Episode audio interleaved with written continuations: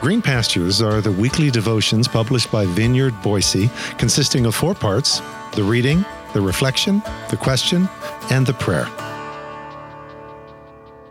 Green Pastures for Wednesday, February 22nd. When Abraham blocked God's way.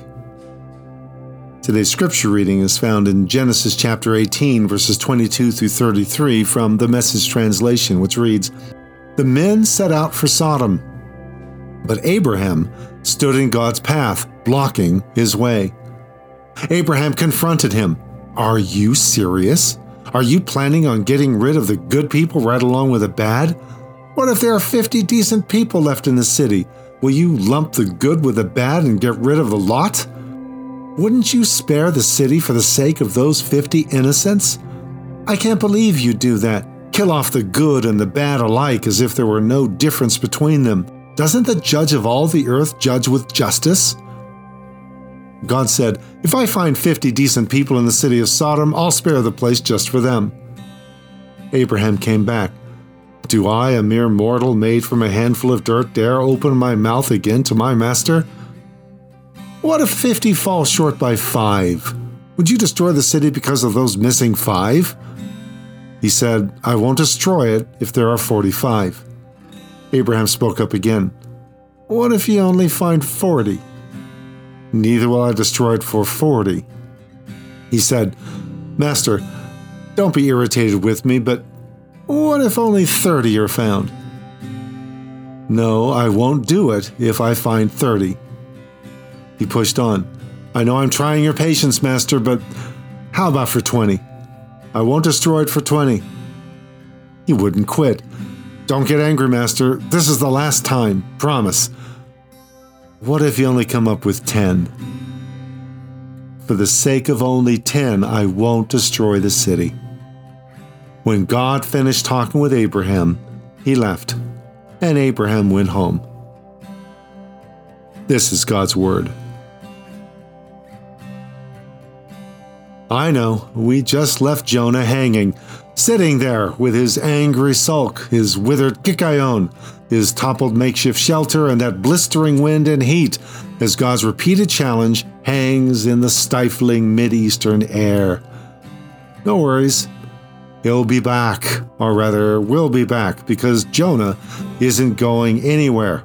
And we are, specifically to visit two other signal occasions of passionate, divine human engagement. Abraham and Jacob.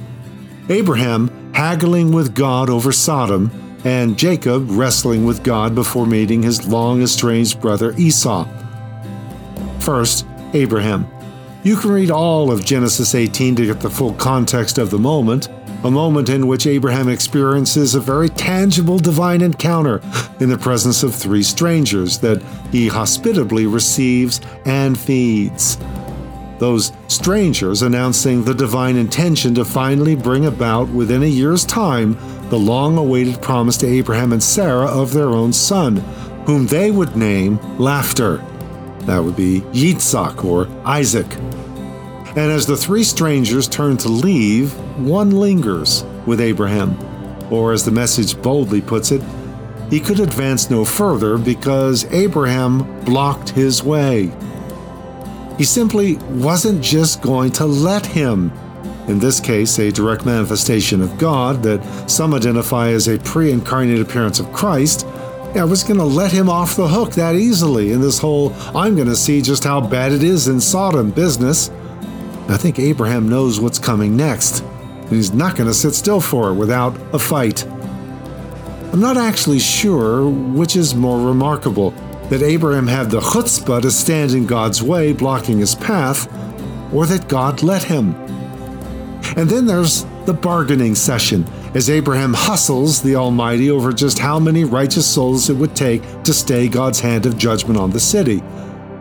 What marked contrast with wayward Jonah. With Jonah, God points out the presence of 120,000 innocents, whom I take to be infants and toddlers, along with all of those lowing Ninevite cows, of course, none of whom Jonah could see or care about. Who cares if there's 120,000 innocents? Who cares if there's all those innocent animals? I want to see them burn. But here, Abraham draws divine attention to the possible presence of such innocents, among whom he no doubt has in mind front and center as his nephew Lot and his family. And God lets the argument happen. He lets himself be hustled by his friend. Okay, maybe hustled isn't the right word or the best word for what Abraham did, but I'm running with it just because of the sheer audacity of Abraham in arguing his case as he haggled with God over numbers. And though Abraham repeatedly tries to ward off divine impatience, God displays nothing but patience in the exchange. Come, sit down. Let's argue this out. Precisely what I had in mind, says Abraham as he tosses the ball in God's face. And God tosses it right back. Play! So, as we pause for a moment of personal reflection and prayer, ponder what do you find most striking about this bargaining session between Abraham and God? How easy is it for you to imagine yourself having such an exchange with the Almighty? What in life might cause you to block God's path? For a sit down moment in which you could argue this out. Do you even conceive of your relationship with God in this way? Why or why not? Come, sit down Let's argue this out. That was your entreaty centuries ago through that ancient prophet we know as Isaiah. Help me to hear that invitation, that challenge, that play tossed in my face, as fresh and relevant today with me as it was centuries ago with them. Blow down the makeshift structures of my makeshift life. Consume the comforting kikayons that make my existence bearable that I may be drawn into eternal tabernacles where your glory rests. My angry sulk fades, my unreconstructed perspectives examined and exposed, as you prepare a table for me in the presence of my enemy, which, from my unreconstructed perspective, all too often is you.